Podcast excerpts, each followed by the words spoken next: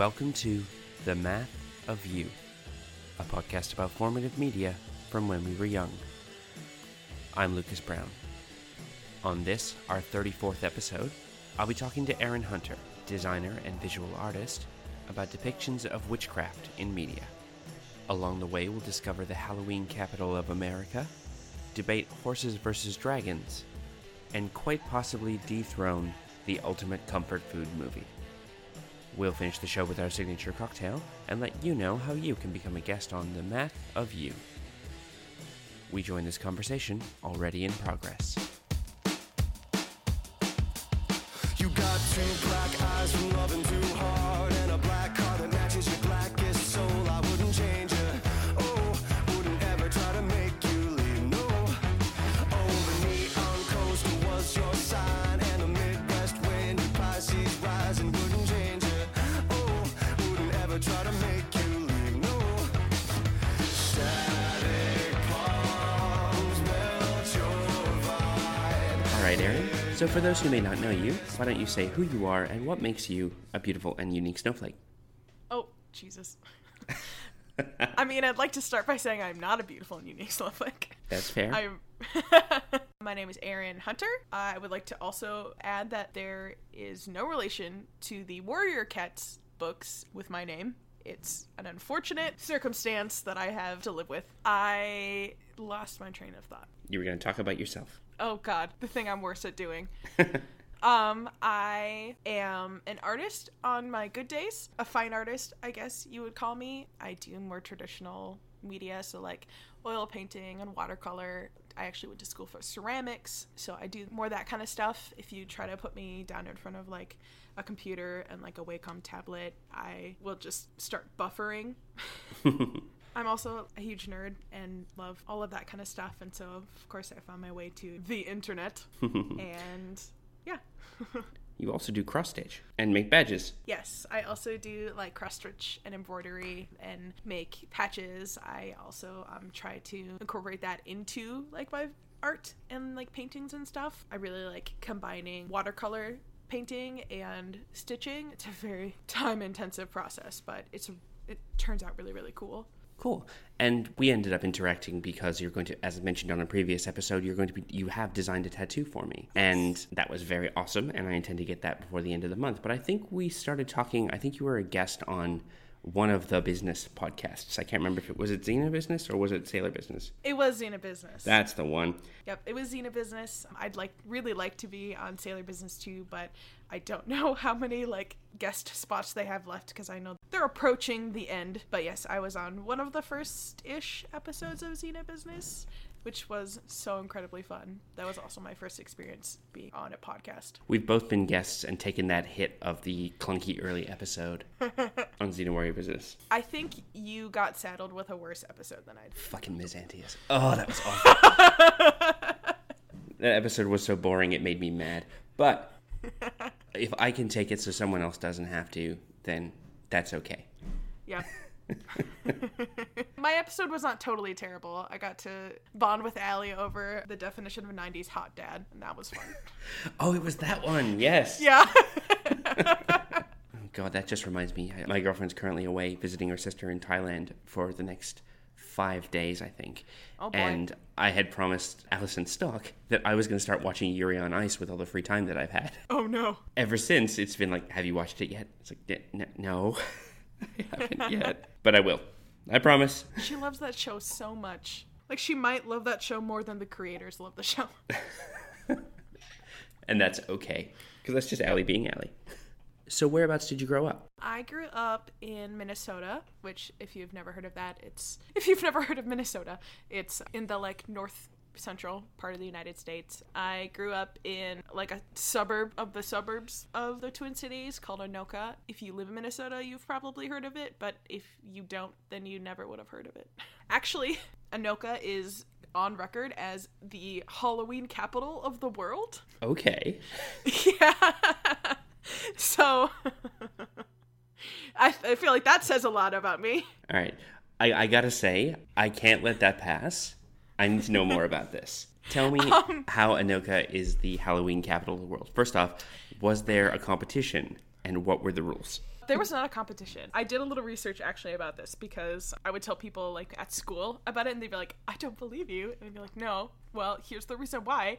It's because Anoka, Minnesota was one of the first cities in the United States to have a regular Halloween parade.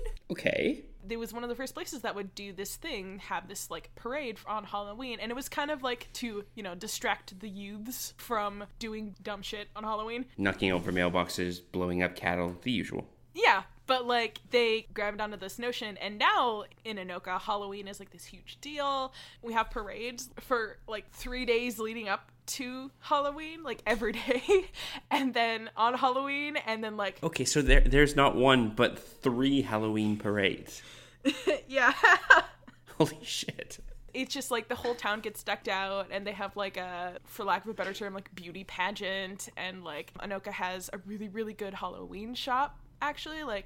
Not Halloween, a costume shop. It's one of the better ones I've ever been to. It's very, like, unassuming, kind of, but, like, Anoka just fucking loves Halloween.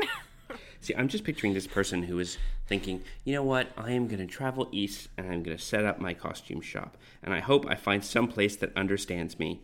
And then Halloween rolls around and this person just becomes the richest person in town. Yeah, basically. It's this store that's just right off like Main Street in downtown Anoka. So it's Party Papers and Costumes. It's not a good name. Party Papers sounds like terrible like cop slang from the 70s for marijuana paraphernalia. I found some party papers in his truck, boss. You're not wrong. During the, like, normal year, it's just, like, a normal, like, party supply place. They have cards, cups, and plates, and all that kind of junk. And then, you know, around, like, Halloween time, this whole, like, back section of the shop, like, opens up. And it's just full of, like, costumes and wigs and masks and all kinds of stuff. And it's just, it's really cool. See, I'm just picturing it now as being run by a pair of sisters. And one sleeps all the time, and the other is awake all the time. And then... 1 month before Halloween, a bell tolls, and the sleeping sister awakens. And Neil Gaiman could write this shit, I'm just saying. I really wish that was the case. Oh, that no. That sounds great. Maybe I'll write that. Good idea. Except I'm not a writer. I've been in Australia for 14 years now, and my initial urge was to attempt to bring Halloween to Australia, because it's done, but it's done in a really half-assed kind of way, in that some kids will do trick-or-treating, but the problem is most houses don't have candy, so they end up having to do it in, like, usually if you've got, like, a little cul-de-sac or a neighborhood or whatever, they will organize trick-or-treating. So it's like, you go to these houses that you know will have candy, and it's all supervised, and it becomes a thing. Yeah. Whereas then if you're an adult, it's just... Oh, well, you know, because none of the proper stores will have costumes. And the costume stores are primarily focused around Oxford Street for the gay and lesbian Mardi Gras. Oh, okay. Lots of glitter, lots of feather boas, things like that. Essentially, what you end up getting is that all of the kind of $2 shops that you see, your kind of dodgy corner, 5 and dime type places, where you can buy, you know, Tupperware that doesn't close and paper that your pen goes right through. Sure, yeah. Will suddenly become costume havens. Oh, yeah. Like the whole front section of their store will just be like, yes, if you're like, on your way to an impromptu Halloween party and you don't have a costume, this is your place. You can buy a wacky wig. But yeah, it's kind of like on... The Unbreakable Kimmy Schmidt, where it's all the off-brand stuff. Yeah. Instead of Cookie Monster, it's Treat Goblin. It's like that post on Tumblr that's like, it's supposed to be like one of the guys from The Matrix, but it's like, it's Padre, or this, and I can't remember, like, oh god, I wish I was better at making references, because it's so funny. I love off-brand Halloween costumes. Yeah, they're terrible. It's such a simple joy. My trouble was always I would try and get too specific with my Halloween costumes, and no one would know what I was. Oh, sure, yeah. And so you had to spend the entire time going, no, I'm this.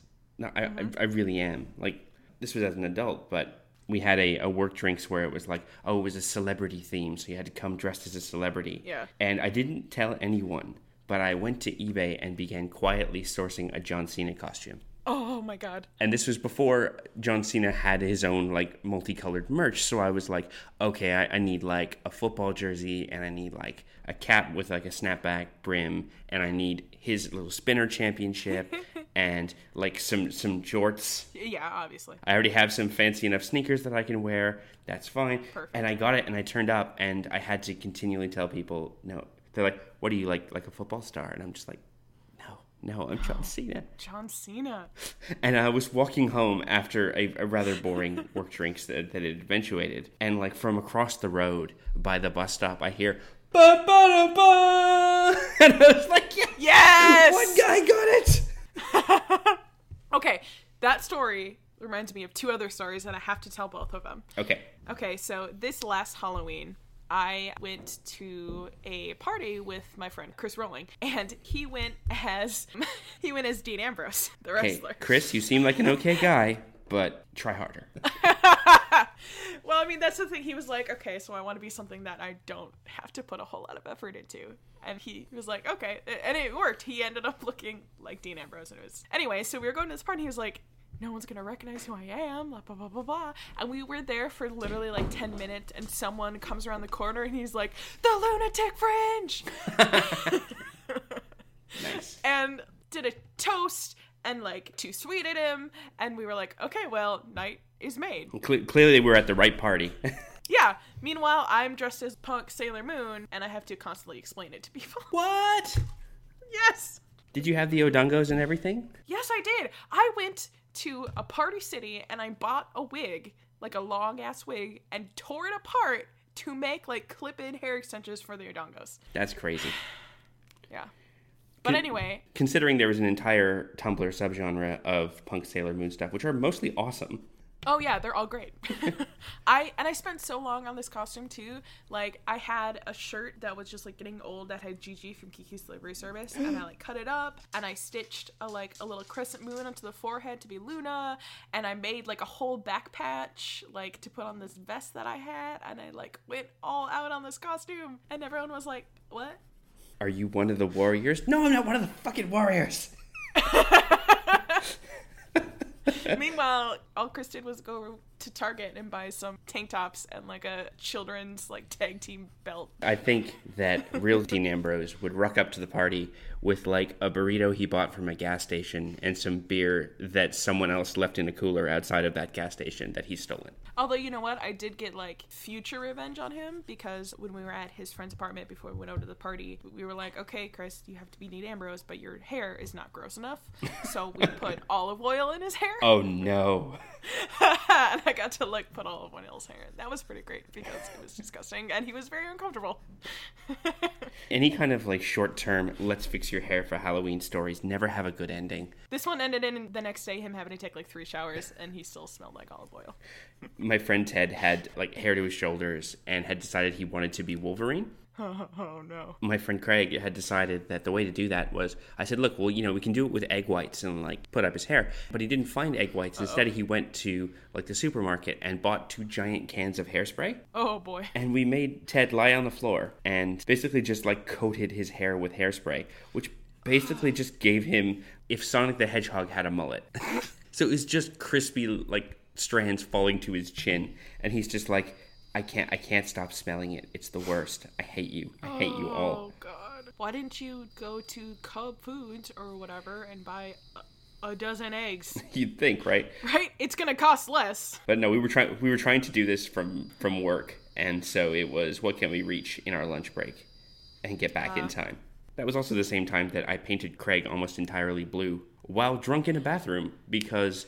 Oh, those are the best stories. Because, yeah, he's like, I want to be Nightcrawler. And he had worked out this thing where, you know those things that people use to throw a ball for a dog, those little grabber things? Yeah. He had worked out a way that if he cut the end off and put part of it under his belt, the tail would hang down, but he would crouch, and then it would bend and stick up. So He's like, all right, I've got the tail, and I've made socks and stuff, and I've like cut up a suit jacket to make... That sounds so uncomfortable.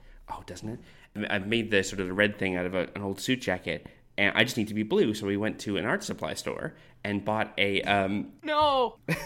Happily, it was, in fact, body paint. It was not any other kind of paint. Oh, good. But it was... Oh, good. It was about the size of... You know those big novelty mugs that are like, oh, I'm so hungover, I need this much coffee. Yeah, it was that big. Oh, and Jesus. No brush. So it was just me slapping just paint like on his face. Oh, no. Like, not even smoothing it. Just like splat. Splat. Oh, I love it. That's fantastic. God, there are still some photos on my Facebook. I think it was two years ago, two Halloweens ago, I went out with a couple of my friends from school, and they all went as, like, normal things. Like, my friend Smiley, her costume was fantastic. She actually went as Ursula. And cool. I decided I was going to go as Persephone. Okay. The, like, Greek goddess queen of hell. You can't make a Persephone costume. That's not a thing. No one's going to recognize that. It was really cool. Like, I made this really great, like, flower crown that had, like, gold, like, spikes coming out of it. And I did, like, awesome, like, face makeup. And, like, it was a really cool costume, but it was not... Don't go as Greek mythological figures. Like, go as Zeus or nothing, because no one's going to recognize that. And even then, they're going to be like, oh, you're King Triton from Little Mermaid. And you're like, no! Yeah. In this land of Halloween... where this is Halloween, This is Halloween, yes. etc. Yep, all year round. Only 364 more days until the next Halloween. That's true. What sort of kid were you? Oh, you know, a weirdo. It sounds unbelievable now because I'm such an introvert now, but, like, I was a very talkative, like, bubbly little kid, but at the same time, like, I was also very, like, weird and insecure because, like, I'm just going to straight up say this now, it is very hard to grow up in America as a little girl who is overweight. Like, I was very bubbly, but at the same time, like, I was really weird and, like, introverted, and, like, I was also very smart. Like, I was always really good in school, and, like, not to toot my own horn because I'm barely functioning adult, I was just, like, very good at everything at school. But, like, I also didn't want to draw too much attention to myself. Like, it was just, like, this weird combination of conflicting things in a small child. Like I said, I was, like, bubbly and talkative, but I didn't do, like, group after-school activities and stuff. Like, what I did was I went home and I hung out with one of my two best friends, who are actually still my best friends, either Ashley or Kate. And depending on if I was hanging out with them, like, which one I was hanging out with, it would depend on what I did. And if I wasn't hanging out with either of them, I would just read. So I was just a really weird little kid who just kind of spent all of my time when I wasn't in school kind of just, like, escaping reality. No, and the thing is, for all you've mentioned, you know, that you were a weird little kid, and I don't mean to downplay that, but, I mean, from the kind of stuff that we talk about on this show, it sounds like, frankly, you were a little less weird than you would have thought. Yeah, absolutely. There were a lot of people that were out there being lonely together. Yeah. Mm-hmm. So when you were with either of these Olsen twins friends of yours, what sort of things were you doing? What'd you get into? I was going to say, yeah, you're right. Kate and Ashley. So one of them, my friend Ashley Basog, if I was hanging out with her, then we would draw a lot. She was, like, the person that really got me into, like, being an artist, because I don't have artists in my family. We watched a lot of Pokemon. We would actually take our Beanie Babies and make Pokemon outfits for them out of paper. Just kind of generally, like, run around the neighborhood and doing weird stuff or, like, drawing. And then if I was hanging out with Kate, we would either be, like, watching TV or, like, playing pretend. If we were watching TV, we were watching wrestling or Xena: Warrior Princess or movies about witches and, like, magic, like, stuff like that. And then we would go out in her, like, huge backyard and pretend we were witches and, like, cast spells on her, like, weird, annoying neighbor boys. So I gotta ask, because you did bring up Pokemon, and I feel it's kind of the way to go. So who was your Pokemon? Who was the one that you liked the best? Eevee is my favorite. Eevee and, like, all of the evolutions, just, like, in general, because a big part of my personality is I am a collector. So, like, I like things that come in sets. So I love Eevee to this day, still my favorite. Otherwise, like, of the starters, I was a Charmander girl for sure, because, like, it's a fucking fire dragon. Like, of course. So my friend Ashley and I have this theory. In elementary school, you could really, like, group little girls by what kind of animal they are really into, like, they're obsessed with. And, like, most girls start out with horses because we just all love horses, but then they kind of, like, transition and branch off into other things. So, like, you have the girls that stay horse girls, but then you also have the girls that get like really into wolves. Oh yes. You know, or I had a friend who was very into wolves. Yes. Mm-hmm. Or really, really into, like, dogs and cats. Mm-hmm. And then there was me, who was super into dragons. See somewhere Annie Creighton's head has just lifted up and she doesn't know why. That was me. I was so into dragons. And because Charmander and, like, Charmeleon and Charizard, but also, like, I was, at the same time, I was reading Dragon Riders of Pern so much. So many unnecessary apostrophes. Oh, so good. It's still, to this day, one of my favorite series. Like, I love it so much. I love dragons. So I heard you mention it before, and since it is going to be the topic of the episode, I thought we should come back to it. Tell me about witchcraft and pretending to be witches. So I don't 100% know why this is something like I latched onto at such an early age, but it's obviously stuck with me forever. That's why I'm talking about it. But I just I don't know if this is something that because I was interested in it and I was seeking it out, but I just feel like in the 90s and early 2000s, magic and witches and witchcraft, just in general, there was so much of it. Obviously, there was Harry Potter. Everyone was into Harry Potter. But then there was also Philip Pullman, his Dark Materials trilogy. I was so into that. I still love it so much, and I'm so excited for the new book that's going to be coming out. Yeah, me too. The witches in that are just they're so cool. Just this idea that there's this group of women that are so independent and so in control of themselves and the reality around them that they can be separate from this physical manifestation of a part of their soul and talking back and forth with it. That's so powerful. And so of course, as this little girl who just felt really weird and out of place all the time and then spent a bunch of time just kind of escaping reality, of course I latched on to this whole concept of women and just people in general that were in control of themselves and had this power and self, I don't know what I'm trying to say. They're so self-sufficient. And just, they didn't have to take shit from anyone. And that's such a powerful image. It became a really big part of my ideal for myself in the future. And because there was just so much of it around me, magic and witches show up in every fantasy series ever from the history of time. But then there was also at that time there was a lot of stuff on TV.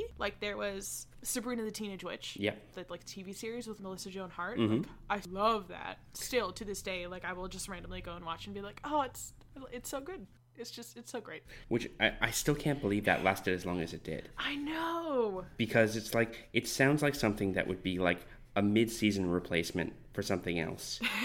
Being it's an adaptation of a spin-off of an Archie series. What the hell? Let's throw it together. And it just seemed to be this sort of bubble of perfect 90s.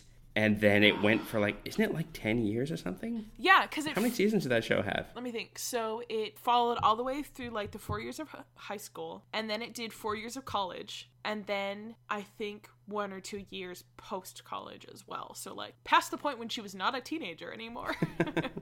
She was just Sabrina, that witch over there. Yes, yeah, Sabrina, that really weird girl who, turns out she's a witch. So good. Oh, speaking of which, have you read any of the rebooted Weird Tales of Sabrina or whatever it is, the new kind of... The Chilling Adventures of Sabrina the Teenage Witch? That's the one, yeah. Oh, yes, it's so good. See, and I love spooky shit. I love the art of it. Obviously, as an artist, the art of comic books is very, very, important to me.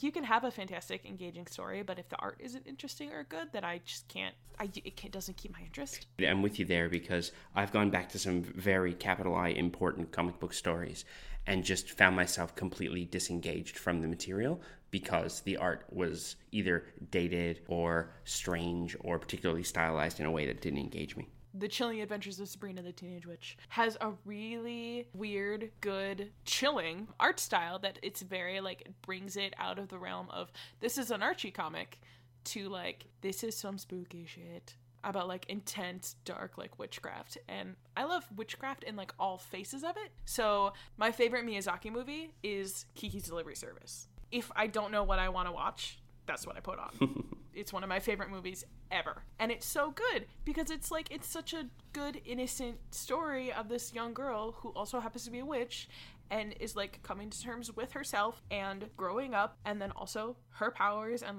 what that means as her and her identity. And it's very good and wholesome and it shows magic as a really good positive force, which I love. But then on the total opposite end, there's The Chilling Adventures of Sabrina the Teenage Witch, or there's witches by Scott Snyder that are like very creepy and very like primordial and just like unsettling. I love both of those equally. Yeah, and then you get stuff like Black Magic, which is I think Greg Rucka and Nicola Scott, which is sort of like small town cop, but also a witch. Yeah. Which presents almost this sort of everyday aspect to magic, at least for her. Yeah, which I loved that too. Yeah. And also, I will read anything that Nicola Scott draws because she does amazing stuff. That's one of the reasons, like, that idea of, like, the witches and magic in everyday life is really, really fun to me. And that's the reason why I love the movie Practical Magic with Sandra Bullock. I was waiting for that. Because, like, again, came out in, like, the 90s. It's so 90s, but, like, it presents this, like, snapshot of these witches and these magic users, but in their everyday life, just dealing with normal everyday things, except for there's also magic. See, I know Practical Magic, and I know that a bunch of my friends know it because I got to see the Two Bossy Dames do a live tweet of Practical Magic. Nice. And that was an amazing thing to look at from work when I glanced at Twitter every now and again and was just like, oh, that's happening. So for those who may not have seen it, do you want to run through what Practical Magic was? Sure. So Practical Magic was, this movie came out, like I said, like in the 90s, starring Sandra Bullock and Nicole Kidman. And I'm very proud of myself for being able to tell you that because I am not good at actors and actress names. They star in this movie as these two sisters who are witches, and their family is cursed by like this curse that their like great grandmother or something. She like fell in love, but then like was heartbroken, and so she cursed herself and her, you know, entire lineage because this curse was so strong to never fall in love, essentially. And so the way this curse played out was that anytime a woman of this family fell in love, the man was doomed.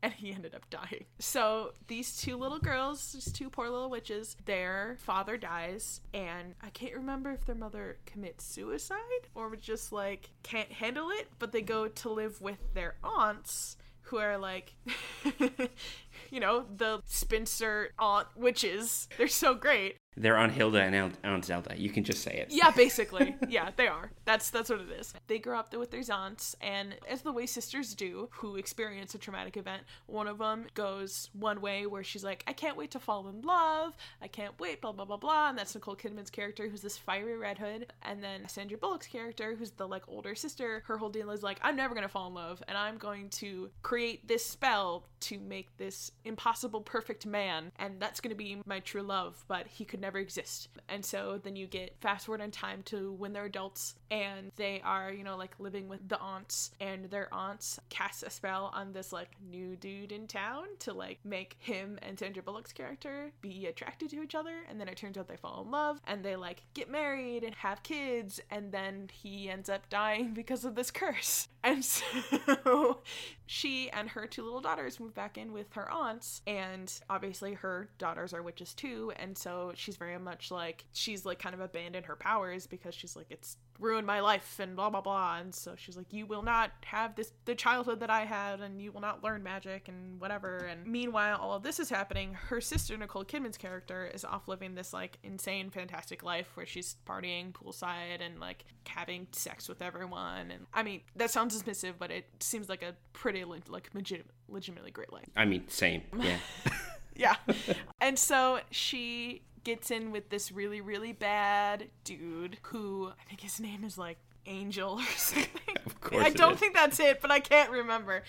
She starts dating this dude, and he becomes like super controlling and super possessive, and she is like trying to get away from him, and Sandra Bullock's character comes to like rescue her, and they basically they end up accidentally killing him. As you do. As you do when you're a witch. They end up accidentally killing this dude, and they freak out, you know, because why wouldn't you when you kill someone? And they like bury him in their like backyard, and like basically he comes back as like a malevolent spirit and like starts haunting them and like possesses Nicole Kidman's character, and that's a really bad scene. But also at the same time, this cop from like Texas or something comes and is like investigating his like disappearance, and you find out that this dude is the like impossible man that Sandra Bullock created when her spell when she was a little girl. And so like there's that whole interaction, like they fall in love, and I don't remember why, but that like breaks the curse. It's like a slice of life anime, but about witches. Yeah, there's a lot going on. There's like a deep cosmology happening there. Yeah. Between evil spirits and witches and whatever else. And you've got multiple generations of a family. Yeah, because like at one point you get Sandra Bullock freaking out because like she wants to be in the PTA, but all of the moms hate her. And then at the same time, they're being haunted by this like really like shitty malevolent spirit. I looked up the name. It was James Jimmy Angelov. So you were very close. Yes, Angelov. And not to mention that you've got Stockard Channing, you've got Diane Weist, you've got Aidan Quinn, you've got friggin' baby Evan Rachel Wood. That's one of the kids. Yeah, no, it is a fantastic cast. Like, if you haven't seen Practical Magic, do it. If you need to have like a night where you watch just like an emotional movie and eat some ice cream, watch Practical Magic because it is so good. Yeah, so you heard it here first. Steel Magnolias can go eat a dick. Practical Magic is the way to go. It's... Oh no, have I? I don't want to. I was going to say, you're about to say, like, thing. Don't you like, speak ill of yes. Steel Magnolias, Lucas. I mean, like, here's the thing. Steel Magnolias was good, but yes. Take that, Sally Field. I mean, like, I don't want to be too harsh on Steel Magnolias because it is a really good movie, but it's also depressing as fuck. Yep. Also, I'm immediately thrown off by the fact that when I was young, my mom was part of community theater in Massey, Ontario. And she got to play the role even though she's like 5'3", only because she has really long hair. And so they could tease it up into that giant thing. Oh, my God. And so I watched this movie and I'm like, hair. Oh, that's my mom was this part? That's weird. That same community theater had me as an urchin in Annie, and I still know all the freaking songs. Oh, cute. Music in general when you're a kid will do that to you. Oh, yeah. Like, I can't remember most things nowadays, but I could still sing every NSYNC song to you. That's useless knowledge. But it's completely useful. You know, when you're looking back on what you now realize are Guy Fieri's 5 adult sons. Yes, Guy Fieri's 5 adult sons. The heirs to the key to Flavortown. Oh god. Okay, this is terrible, and I may cut it out depending on your reaction. But do you think he spray painted on the front of the house that Guy ate here? It's so terrible. I can't even believe I said that. Oh my god. Oh my god. Oh, I just broke the show. Oh Jesus. All right. Oh my god. On behalf of everyone, I am sorry. Sorry. What? I hate Guy Fieri. He's awful. He's so awful. And I just, like, I hate him so intensely. And it's, like, unnecessary how much I do. But the fucking McElroys just keep bringing him into my life. As I wipe my eyes, we've probably got time for maybe one more witch-related media thing. So did you have any others that you wanted to bring up?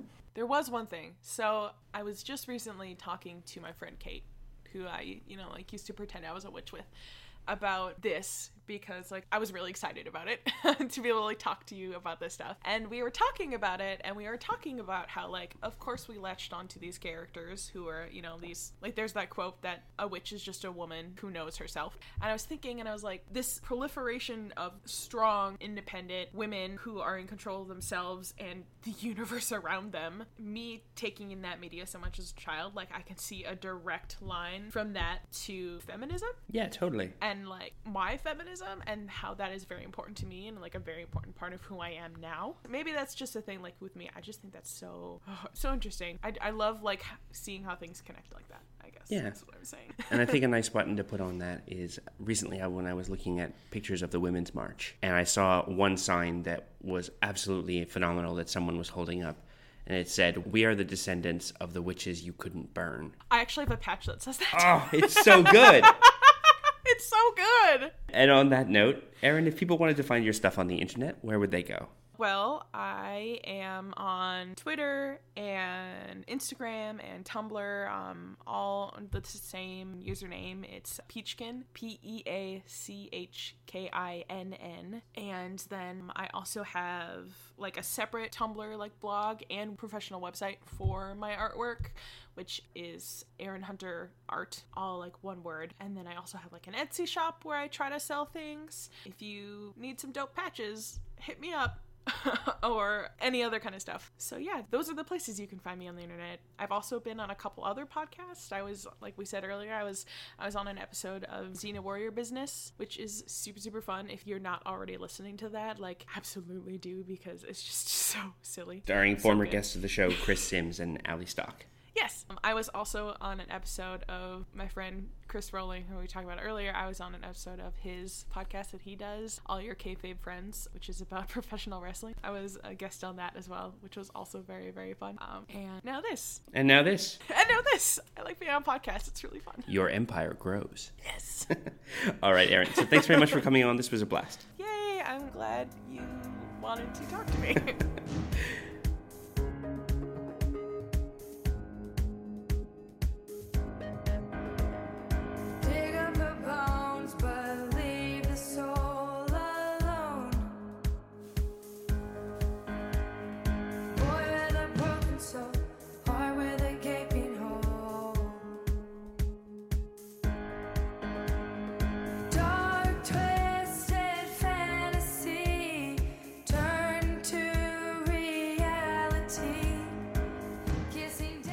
Thank you very much to Erin Hunter for her time. Erin gave me a very detailed flavor profile for her signature drink. More guests are doing this. I love this. I love getting really specific instructions. Erin says, as far as drinks go, I'm more into dry cider over beer, and whiskey is my go-to liquor. If I'm out, I'll usually order a whiskey sour. I love, love, love citrus and clean, crisp, tart flavors. I hate coconut, pineapple, cherry, and I can't drink rum. Thanks, Erin. I've done my best. And with a show like that, I can't call it anything else. I present the Serafina. In a champagne flute, combine 1 ounce of bourbon, half an ounce of blue curacao, 2 dashes of Angostura bitters, and 2 dashes of Peychaud's bitters, with half an ounce of lemon juice. Top up with dry brut champagne. No shaking or stirring is required, as the bubbles of the champagne will actually do the work for you. Bubble, bubble, but no toil and absolutely no trouble. Enjoy. Dig up her bones, but leave the soul alone.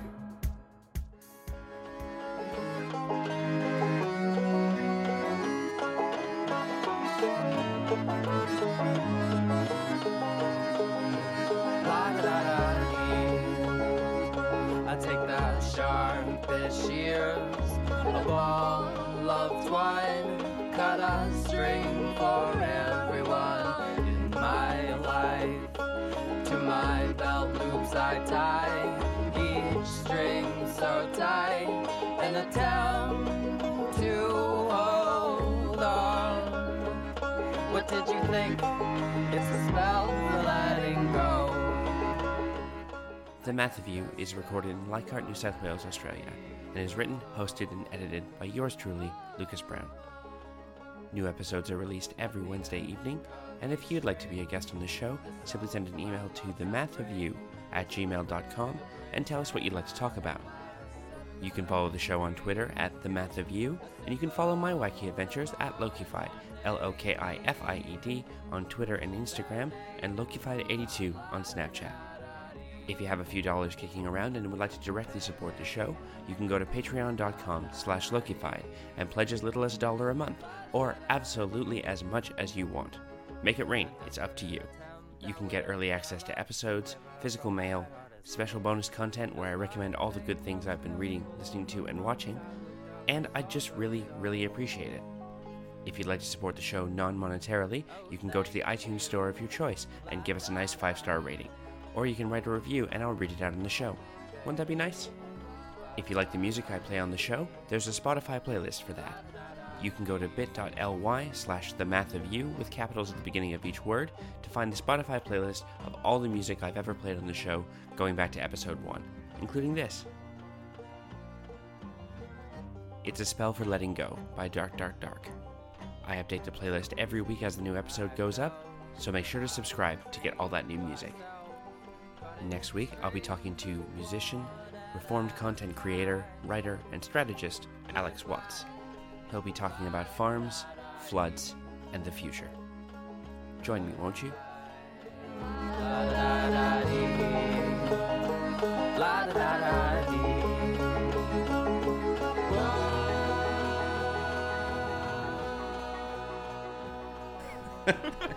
It's a really dumb, like, deep core WCW joke from like 1994. So he just made a wrestling joke from 1994. Sorry, you missed it. I'm sure that will be funny. It's okay. No one will hear it.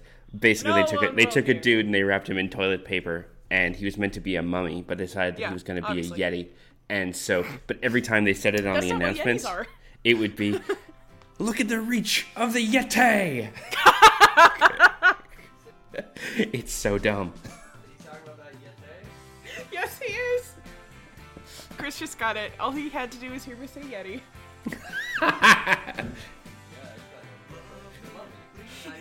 Yeah.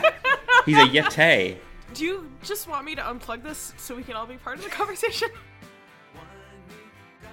I have a picture of the yeti. Hang on. You have a picture of the yeti. All right. Oh my god. Hell yes. He's so big and dirty. The sheer size of the yeti.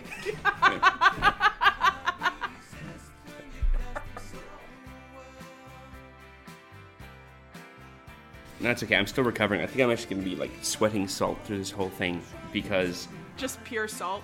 Yeah, because I talked to Matt Wilson this morning, and he talked a lot about barbecue, and I was like, you know, it's raining, I'm pretty much stuck in the house, why don't I just, like, order in some barbecue for lunch? Except my favorite barbecue place was closed, so I went onto the Uber Eats menu, and I'm like, okay, what else do they have? And Uber Eats has only just started in Sydney, and so it's only a really small area, and so being in it means you always get everything within, like, 15 minutes of when it's ready. I mean, that's nice. So it's like super fast. And so I ordered from this place called Holy Duck. And Holy Duck got me a crispy duck burger with like pickled baby bok choy and cucumber. Like actual duck? Like actual duck, yeah. Crispy duck. Huh. And with some like duck fat chips and like a little salad. Just so you know, I'm a vegetarian. Oh, no, it was delicious. All right, fine. Well, the pickle was real good, so I was merely marveling at the fact that I could get, like, you know, fries delivered to my house and have them still be, like, hot and not soggy. The other problem then becomes, it didn't say whether it came with fries, so I ordered a small fries to go with it, and it came with fries. So I have a million fries. So now I have had all the fries, hence the sweating of salt. Yeah, I get that. No, yep. I mean, okay, I can appreciate why that meal would be very, very good, because I'm also the only vegetarian in my family, and my best friend, her grandpa was a butcher, so, like, I get it, and, like, I love barbecue, like, taste. Like, mock duck barbecue is one of my favorite meals ever, so, like, I get it. That's very diplomatic of you, thank you. Yes.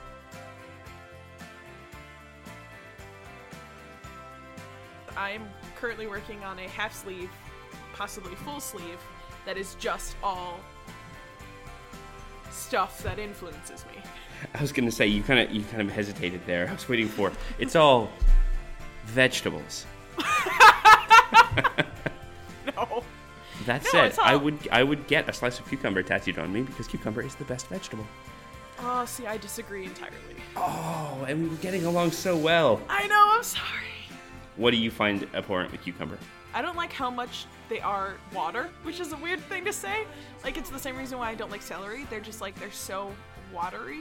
And yeah, you're not the first person to tell me that about celery. And yeah, I'll buy that. It's that old saw that your body uses up more energy breaking down celery than it gets from the actual celery. Yeah, it's just, like, vegetables that are more water and, like, they're, like, weird flavored water plus, like, a weird texture. That's what cucumber and celery are to me.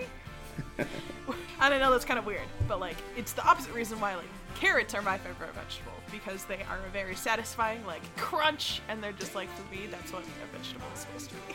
Carrot is a solid vegetable, I'll give you that. Although carrot's one of those vegetables where I almost like universally prefer it raw to cooked. Oh, absolutely. Cooked carrots are so bad.